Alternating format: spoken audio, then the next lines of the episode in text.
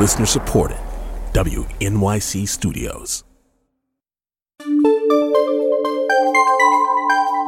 I'm Melissa Harris Perry, and it's Politics Day on the Takeaway, y'all.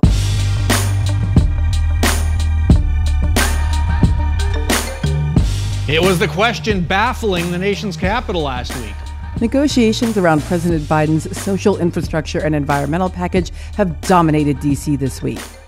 On Thursday, ahead of his trip to Europe, Biden announced the framework for the package, which now comes in with a top line of about 1.75 trillion.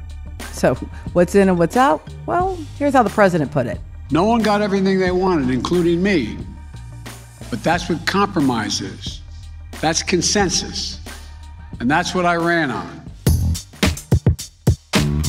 The new proposal does not include a federal paid family and medical leave program or efforts to lower prescription drug pricing. Also, it does not include free community college for all. And while it expands Medicare coverage to include hearing care, it does not include vision or dental services.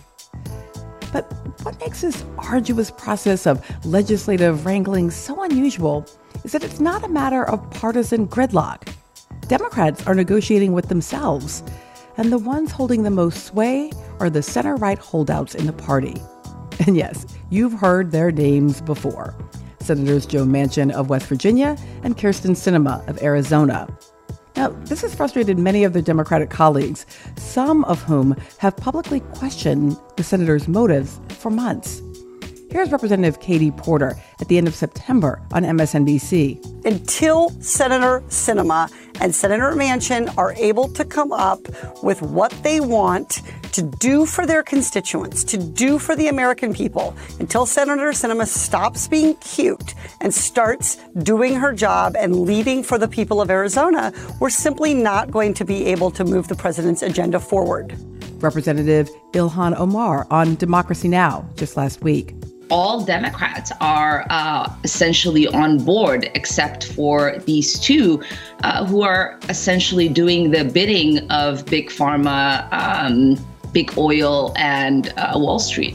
And Representative Pramila Jayapal, chair of the Congressional Progressive Caucus, on MSNBC on Wednesday. There are also programs that are going off the table. And yet, we have two senators one who can say, I don't want paid leave, a guy, um, who can say, I don't want paid leave, another who can say, I don't want to roll back the Trump tax cuts.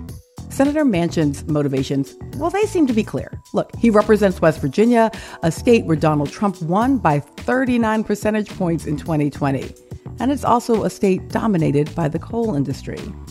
Sinema, on the other hand, is a first term Democratic senator from Arizona, and President Biden carried her state Sinema is known for rarely holding town halls with constituents or taking questions from the press. She started her political career as a progressive Democrat in the Arizona House of Representatives, but now is seen as one of the more conservative Democrats in the U.S. Senate.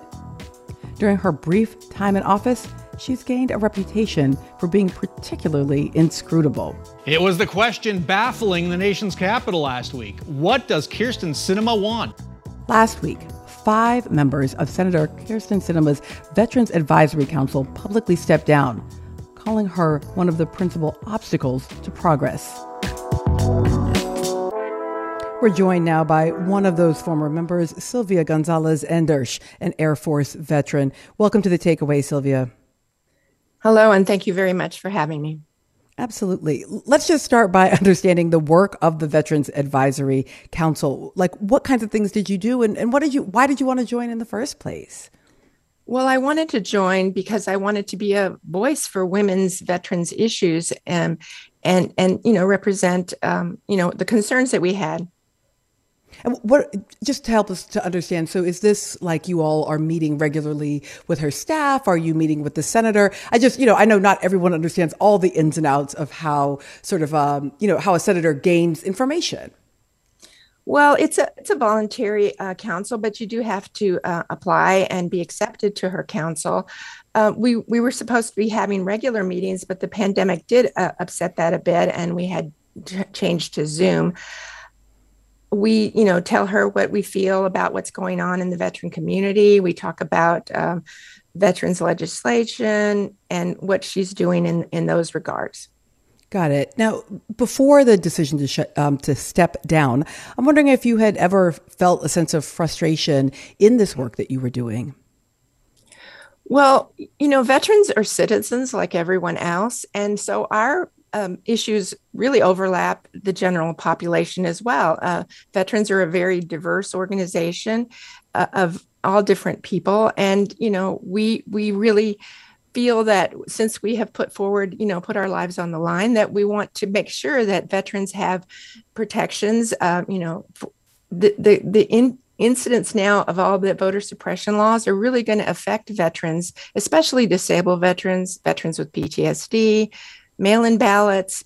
You know, those are essential, and also PTSD veterans cannot stand in hot lines outside around crowds without having some some consequences.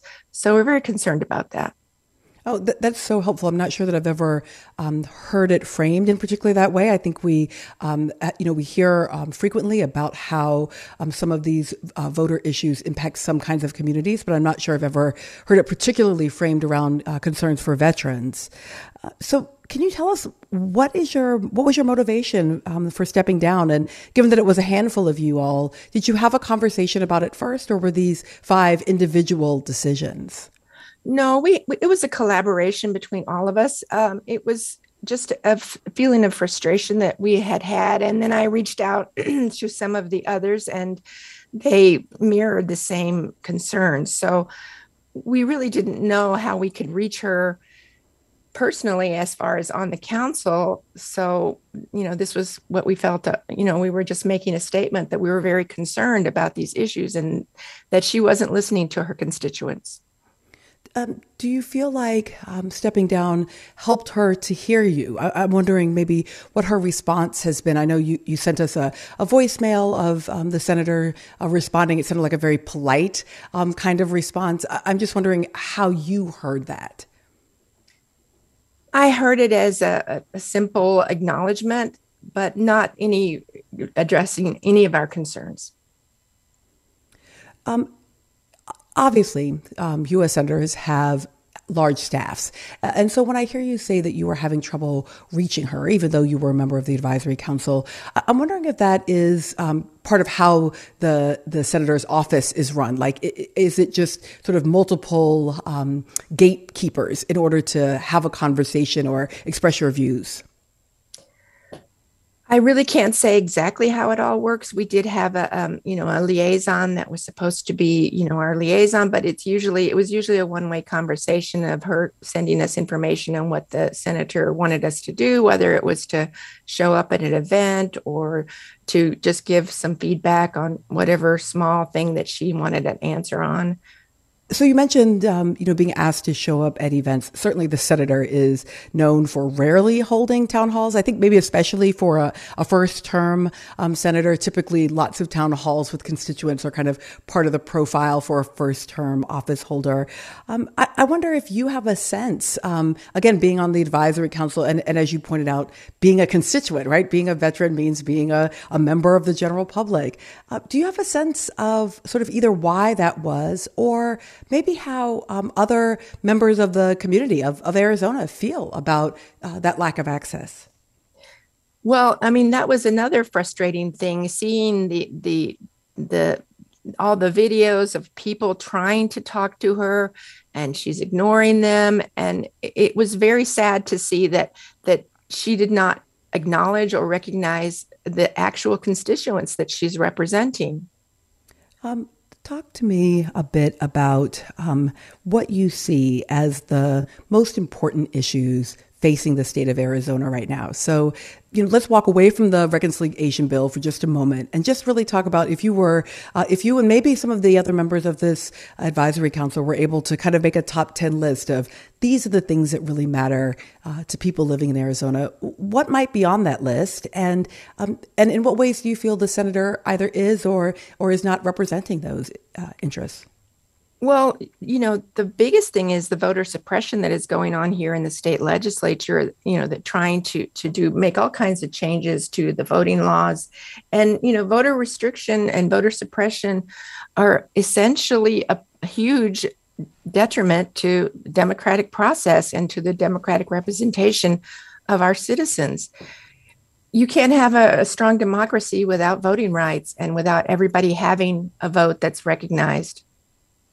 And then the other thing is, you know, there's lots of concerns, uh, uh, you know, about the prescription uh, drug prices that she, when she ran, she ran on negotiating those prices and bringing that down. I mean, we have citizens and veterans who have to decide whether they're going to pay their rent or pay their their prescriptions.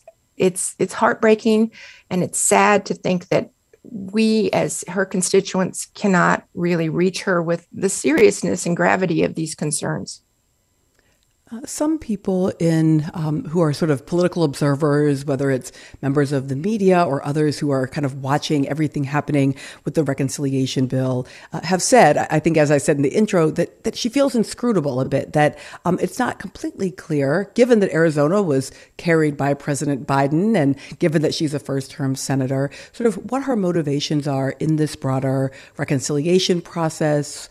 Um, I'm wondering again if you have, uh, and, and, these don't have to be, I understand, expert insights, but just your, your feeling. Is this, do you think about lobbying? Do you think this is about um, seeking higher office at some point? Do you think that she feels that she's actively representing the interests of her constituents in some way that maybe we just don't quite understand from the outside? Well, I think that the the word that you used, inscrutable, is an excellent exa- example of how we all feel. We we don't know. We don't know what's going on. We have no idea what her priorities are.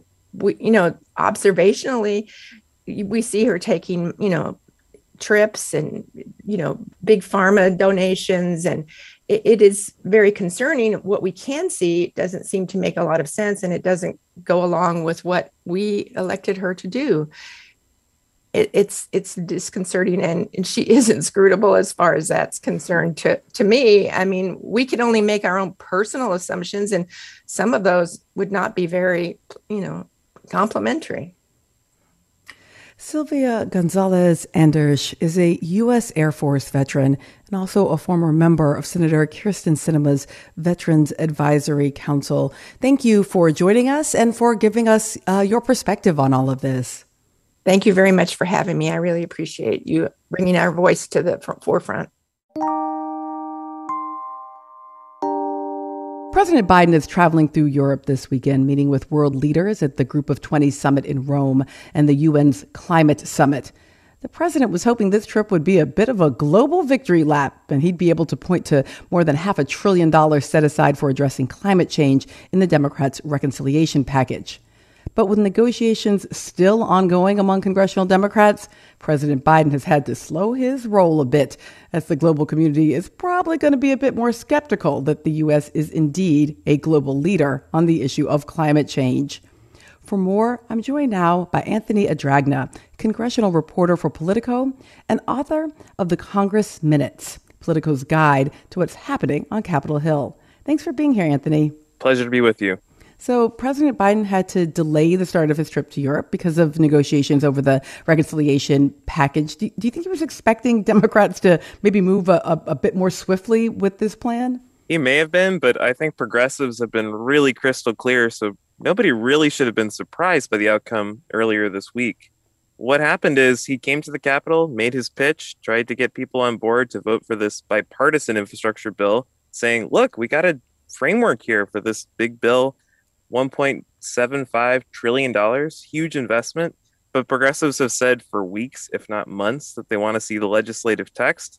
They held to their guns. So I, I think the outcome was not terribly surprising given what progressives have been saying. What does this tell you about um, President Biden's sort of ability to to manage this party um, and to uh, to move forward on what what he as an executive, um, you know, is going to have sort of one legacy that is critical to him. But you know, these members of, of of the House and Senate they face reelection on a on a different schedule than the president does. Totally fair question. I think people tend to minimize the challenge that President Biden has here. His caucus ranges from progressives like Alexandria Ocasio Cortez, Ilhan Omar to a Democrat, Joe Manchin, that represents a state that former President Trump won by 40 points. The ideological differences in this caucus are vast, and he's got a huge challenge in trying to manage everybody. The fact that we're even at a point where we're talking about a $1.75 trillion bill is pretty remarkable. And it's certainly been messy, and Democrats have certainly set themselves a bunch of deadlines that they've blown through. But the fact they're even at the precipice of being able to do something like this, to me, is really quite stunning. If you watch reporting these days, it's about, well, what's out? Um, but of course, um, none of it was ever in initially in the sense that it wasn't a, a matter of law uh, initially. And so I wonder if there is um, sort of a, just a strategic aspect here with starting with something uh, that was so big and had lots and lots of different, you know, kind of connected interest groups and uh, nonprofit organizations and all of those sorts of things. And, and everybody obviously wants to keep as much of their piece in this pie as possible. That's exactly right. And I think part of the challenge for Democrats is they're really looking at this bill to do a decade plus worth of priorities all at once. That's really challenging. Part of the frustration is, I think, to galvanize progressives, get them on board. Democrats talked about a top line number $3.5 trillion worth of spending. And then they have been sort of wagging their fingers at the media and saying, you always talk about the top line. But that's what they've been leaning on throughout this process to try to get progressives excited about this bill. But you're right, everything is interconnected, and these are all crucial priorities for the Democrats. And so when you have to pick and choose amongst them, that's going to lead inevitably to people being unhappy. Clearly, the climate is um, at the core for so many within the Democratic Party. Um, how are progressives feeling right now about the climate measures that are that are actually pretty likely uh, to remain in the final version of the reconciliation package? I think I'd say cautiously optimistic. I, I think what's been remarkable throughout this whole process, is somebody who's covered climate change for the better part of a decade, is compared to a decade ago, the party's been remarkably united about climate change throughout this entire process, with the notable and important exception of Senator Joe Manchin. However, at the end of the day, what it looks like is they're poised to invest about a third of this overall bill in climate change measures. Even the more centrist members in the House, centrist members like Kyrsten Sinema of Arizona, who's been a holdout on a lot of other pieces of this, have all been really excited about climate change. And so we're talking about $555 billion of climate investments. We're still hemming out the, the final details here. The details obviously matter. Um, but you're talking about hundreds of billions of dollars, at least a five times greater investment in climate change measures than the, the US Congress has ever done before. And so I think that's why progressives are feeling cautiously optimistic about how this package is shaping up. Do you have a sense of what shifted that that has led to for the Democratic Party being more of a consensus issue? I mean, the the problem's gotten worse. It's harder to deny when you have wildfires out west, severe drought. At the same time, you're seeing flooding in the East Coast, hurricanes devastating the Gulf Coast. I think the science has gotten only clearer. We heard over the summer from the UN that this is a code red moment for humanity and for climate change. And so people throughout the ideological spectrum are seeing that voters care more about this issue and that we can't afford to delay action anymore. And so I think that's what's galvanizing the party to make these kinds of uh, really vast investments in addressing the problem. Now, clearly, President Biden will be doing what presidents typically love to do, um, which is spending the weekend um, in an international space. Right, this is the one of the few places where presidents don't have to do quite so much negotiating with their, um, you know, within their own party. They're able to really represent their nation.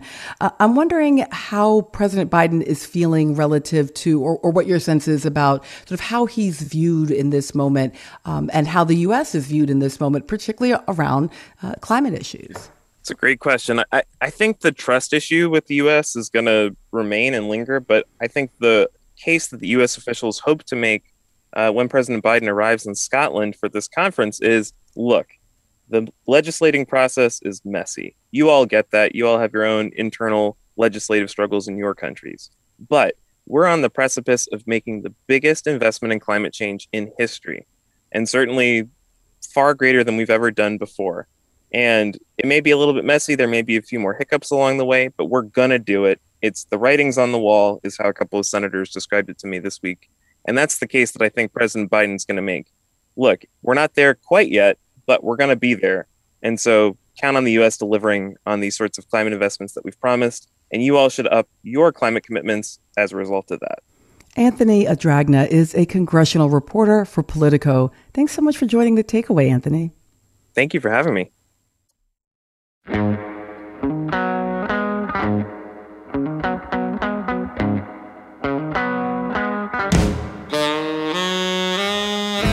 just one year out from the midterms, and according to a new report from the Higher Heights Leadership Fund and the Center for American Women in Politics, there are both promising and troubling realities for black women in elected office. In 2021, there are a record number of black women serving in state legislatures and more black women than ever before contested and won congressional seats in 2020. But after the governor of California appointed a man to fill the former Senate seat of now Vice President Kamala Harris, there's not a single black woman in the U.S. Senate. Indeed, black women make up less than 5% of those elected to Congress, statewide executive offices, and state legislators. And when it comes to statewide executive offices, black women are severely underrepresented. No black woman has ever been elected governor. For more on all of this, we spoke to Kimberly Peeler Allen, a visiting practitioner at the Center for American Women in Politics at Rutgers University. She's also co founder of Higher Heights, a group focused on Black women's political power as voters and elected representatives. Well, what we have seen continuously grow over the last several years is that we are growing in our state legislatures. Our representation is growing there. And we are now at eight Black women leading our top 100 cities, uh, which is a record. We are at parity because Black women are just about 8% of the national population. So to have eight Black women leading our major metropolises, it's really a great opportunity there. So, you know, we're growing in Congress as well, uh, but there are still challenges. We don't have a Black woman in the US Senate, and we have yet to elect a Black woman governor. So there's still a lot to be done, but we're, we're definitely making strides in, in many places all across the country. When we think about the very few women, black women, who have been elected to statewide office, there's obviously, um, you know, the, the few black women who we've had serve in the U.S. Senate, including Carol Moseley Braun, and of course our current Vice President Kamala Harris, who was elected to statewide office both as uh, the California Attorney General and then as a U.S. Senator. What are some of the unique challenges black women face in terms of statewide office holding?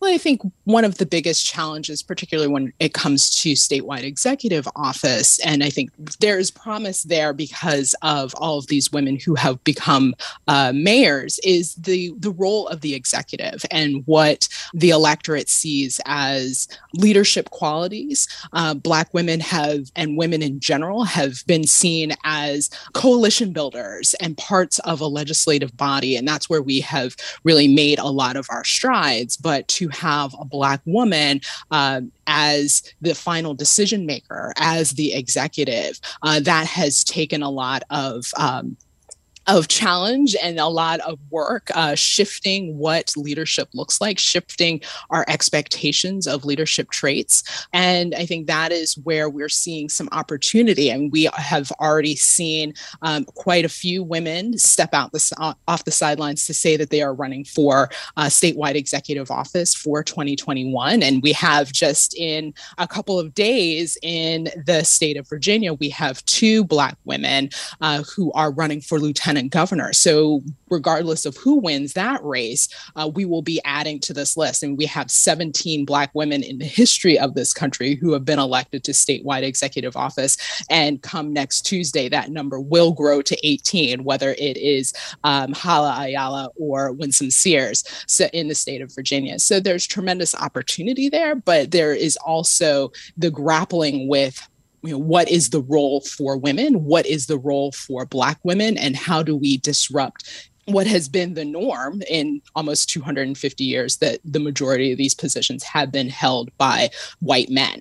Are, are, the barriers about what voters think Black women are capable of and the kinds of offices that Black women should hold?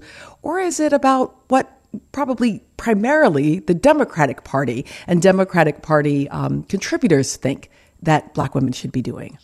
Um, I think it's a combination of both. I think there is definitely that initial primary of being able to uh, garner the resources that you need, uh, and I think the press is also part of the conversation and how they cover or not cover and completely ignore Black women candidates.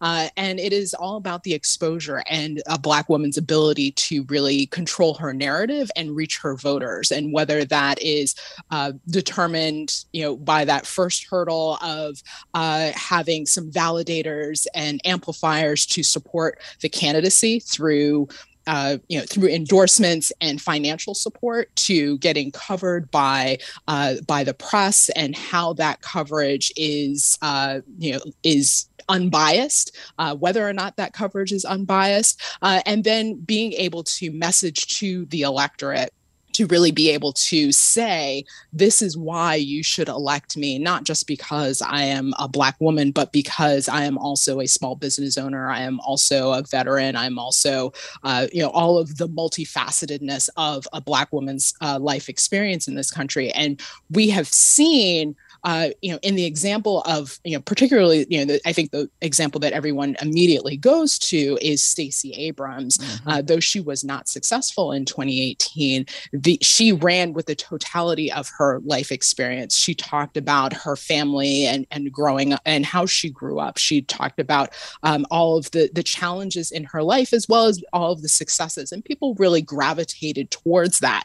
Uh, but again, that was that also came down to the ability for the electorate uh, in a you know highly partisan state of Georgia to shift their mindset about what their leadership, what their governor uh, would look like. Uh, so there is a, a, tremendous opportunity there. There are a lot of hurdles, uh, just you know that you have to continuously to be able to be successful. But I think, as we have seen with uh, Vice President Harris and Stacey Abrams and people like Lauren Underwood uh, in Illinois, a congressional representative who represents a district that is uh, predominantly white, uh, we're seeing that there is a broader playbook of how this can be done. And I think women, Black women, are really drawing on that and saying, I don't have to run in a majority Black district to be successful. I don't have to hide uh, you know parts of my identity or parts of my life experience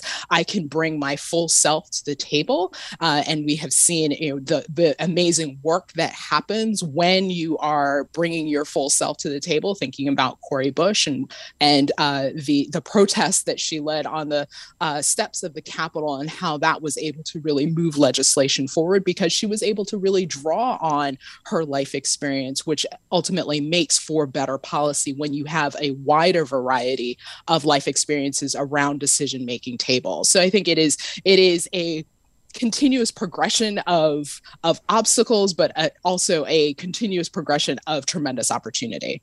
Kimberly Peeler Allen is a visiting practitioner at the Center for American Women in Politics at Rutgers University and a co-founder of Higher Heights. And Kimberly, if you, you know, if you end up working with a candidate for any of these kinds of offices who wants to come talk with us, we'd be happy to have her. absolutely. Absolutely. We'll definitely keep that in mind. All right. Thank you so much, Kimberly. Thank you.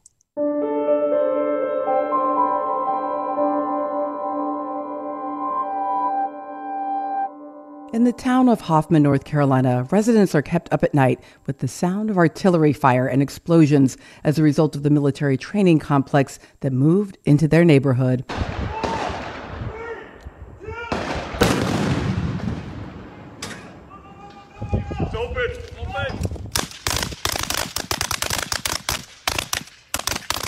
The veteran journalist Laura Flanders talked with some of the residents there for the Laura Flanders Show, which airs on PBS stations across the country. That's when the bombing started. It was one thing when they started shooting. We could deal with that. But when they started doing the breaching, blowing up stuff to open doors, it's like living in a battle zone. Yes, it's explosions. Yes, it's noises. You're laying in the bed at night and sleeping, all of a sudden it's boom. Now, North Carolina is home to eight military bases, including the largest base in the U.S., Fort Bragg, and 700,000 military veterans, as well as multiple private tactical training centers, some of which are open to civilians who want to learn survival skills and how to shoot guns and carry out explosions. According to Laura's reporting, some black residents in the community are feeling on edge since these military like training centers have opened up in their neighborhoods. Especially after January 6th, when people began to wonder if some of the Capitol insurrectionists could have been trained at facilities just like these. So let's talk about it. We've got Laura Flanders, host of The Laura Flanders Show, and Christina Davis McCoy, secretary of the Hoke County NAACP. Laura and Christina, welcome to you both. Good to be with you, Melissa. Thank you, Melissa. So, Laura, can you tell us about the Oak Grove Military Industrial Complex uh, in North Carolina? Well, this is just one of many. And I think while this is an important North Carolina story, it's one that has national implications and takes place within a national context. I mean, we have privatized our US military. And in so doing, we have militarized our populace. I mean, think about it. When those troops came back from Afghanistan, private contractors outnumbered soldiers and so called sworn professionals 10 to 1. And according to the Cost of War Project and others, more than half of the Pentagon spending that we've put into the military over the last 20 years has gone to private contractors, lots of them building planes and tanks and so on, but a lot of the rest offering everything from data and digital management and logistics training to tactical training. And that has created this cash cow that is showing up at the end of the Browers Road. I mean, there is a demand for all sorts of squatted up civilians, whether it's police or special services or secret service, but also for sort of madcap militia who have drunk the Kool-Aid about defending the homeland, whether it's from, you know, blacks and women and Muslims and Jews, or I don't know, from Democrats uh, in the Capitol. And the people we spoke to who were training at Oak Grove, this supposedly only for sworn professionals facility, said to us that what they saw January 6th was novice behavior. These are militarily trained professionals, some of them with roots in the military, others civilians, who are saying it will be very different next time. So I think the people there in Hoffman, North Carolina, have every right to be afraid. So, uh, Christina Davis McCoy, help us out here a little bit because when I think about, you know, I, I live here in North Carolina. I've, I've, known, you know, the Fayetteville area for a long time. I know a lot of soldiers at Fort Bragg, and they are truly like ideologically, partisanship, racially, quite a diverse crowd. Um, tell me what's going on here that that makes you think it's something uh, different or or more concerning than the long term military uh, presence in these communities. I think it's quite interesting that you say and mention the fact that uh, those individuals who are connected militarily, you know, we always have had high regard for the military, and it's because we know who they are, what they do. Uh, and there is this kind of structure around them that gives them this legitimacy the concern and fear about these existing um, tactical training cultural centers, of course, is we don't know them. They are privatized. What are the barriers? What are the standards that they hold in terms of making communities safe? And, and Christina, do, do you have a sense that um, that the local governance structure, whether it's city council or county commissioners or the state representatives, um, are aware of and and setting any kinds of rules. Um, you know, if if you want to open, uh, you know, a restaurant or or a barber shop in town, you have to you know go through certain kinds of, of rules and procedures. Do you have a sense of what the kind of legislative practices are around this? Well, there certainly are structures in place that define and identify how businesses come into being and how they get the kind of permitting through zoning ordinances. But there are these questions about it when one, the citizens are not made aware of what those rules are and that the governing bodies aren't really clear as well, or that there are these breaking points of communication and information where bodies make decisions and then of course elected officials rubber stamp them because they believe of course that these individuals have made decisions in the best interest best interest of the community maybe not best interest of the uh, municipality who are looking to benefit from the economic development piece. So those are the concerns. Is that's what we have to look at is what's on the books what regulates them how well do people know them and can they be challenged if they are not being correctly adhered to? have you had direct complaints or, or have you worked with resident citizens who have directly complained about specific instances of these practices feeling like a, a real threat to them? Well, I mean, I think that those are the um, most significant concerns uh, for the community in Oak Grove. I think they feel that um, in Hoffman, where Oak Grove is currently operating, is that they don't feel safe. They don't feel that they were um, given the opportunity to walk through this process or even object. And when they attempted to, they were dismissed. So, Laura, who do we know is behind these private training facilities? And have you had an opportunity to hear from them what they claim their mission is? Well, that's a great question, Melissa. Um, so many things in what we're talking about here. Yes, absolutely. So we went down to Hoffman, uh, North Carolina. It's a tiny town, black town, just uh, in in the county of Richmond County. And um, we were told by the people that run this private military training camp that they only work with so called sworn professionals, police, military, veterans, so forth.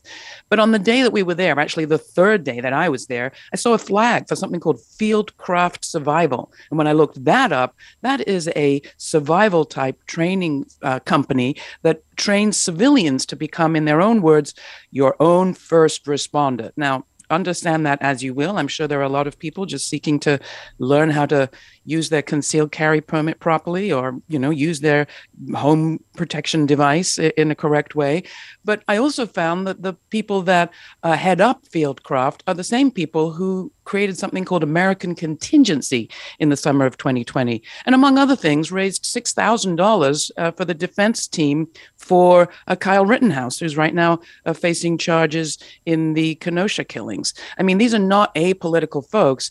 They're longtime military. The guy who is the tactical commander, you know, officer in North Carolina has 30 years in special ops.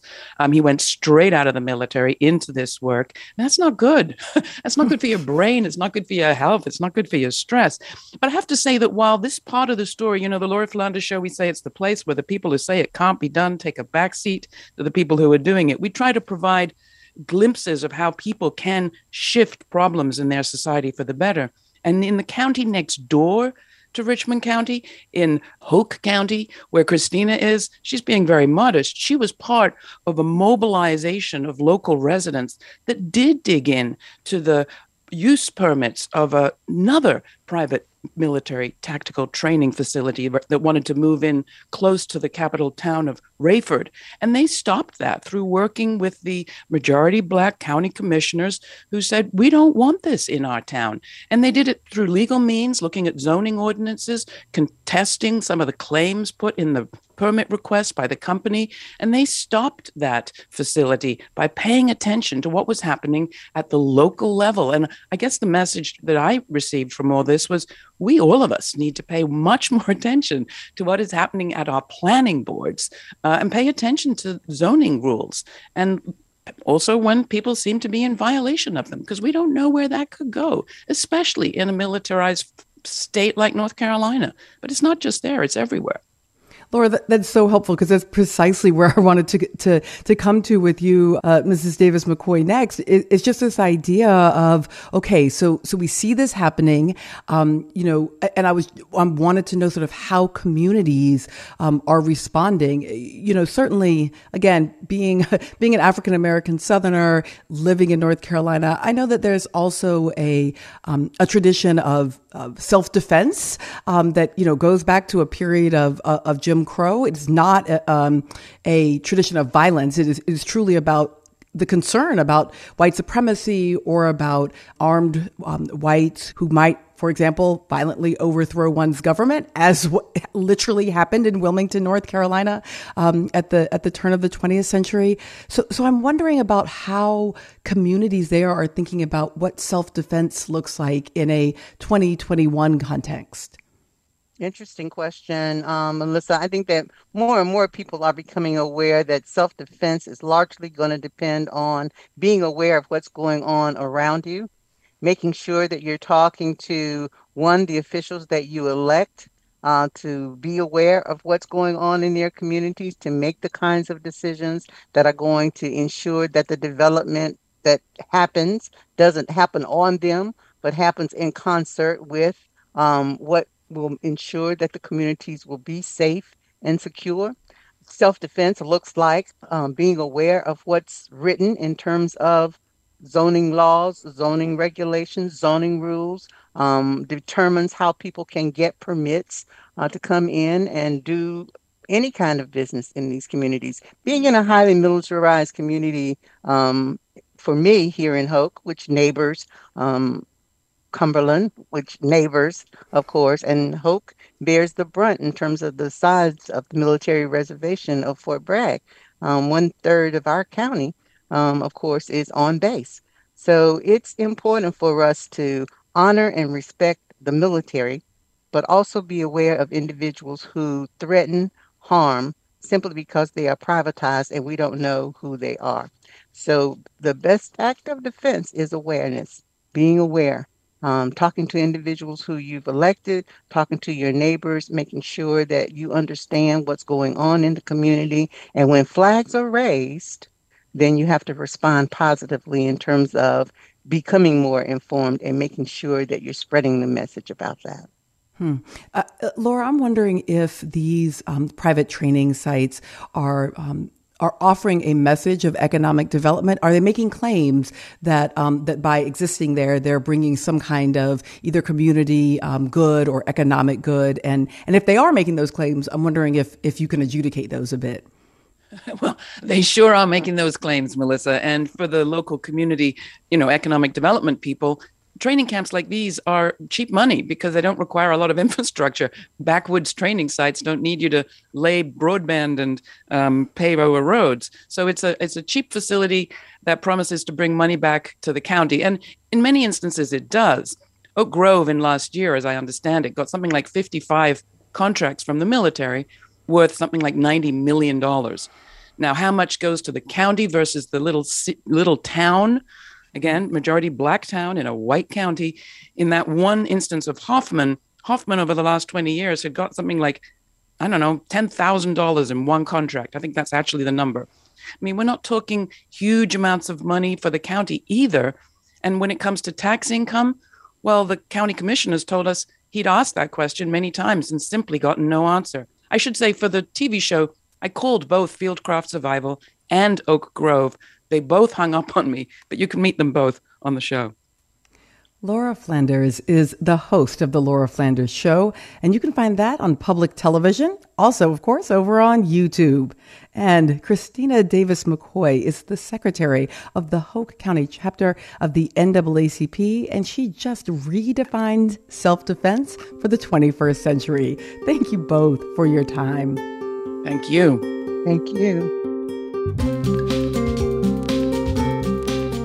Okay, folks, that's all the politics we have for you today. And thanks for being here with us. Before I go, I want to give a huge shout out to the team who helps make this show happen. Our senior producer is Ethan Oberman. Our producers are Meg Dalton, Katarina Barton, Deborah Goldstein, and Joseph Gedeon. Shanta Covington is our planning editor. Zachary Bynum is our digital editor. Vince Fairchild is our broadcast engineer, Jake Cowett is our director, and they both sound design the extravaganza that is the takeaway every week. Jackie Martin is our line producer, and David Gable is our executive assistant, and he got a big old promotion this week. Mary Croak is our executive producer. Thanks so much for listening. I'm Melissa Harris Perry, and this is The Takeaway.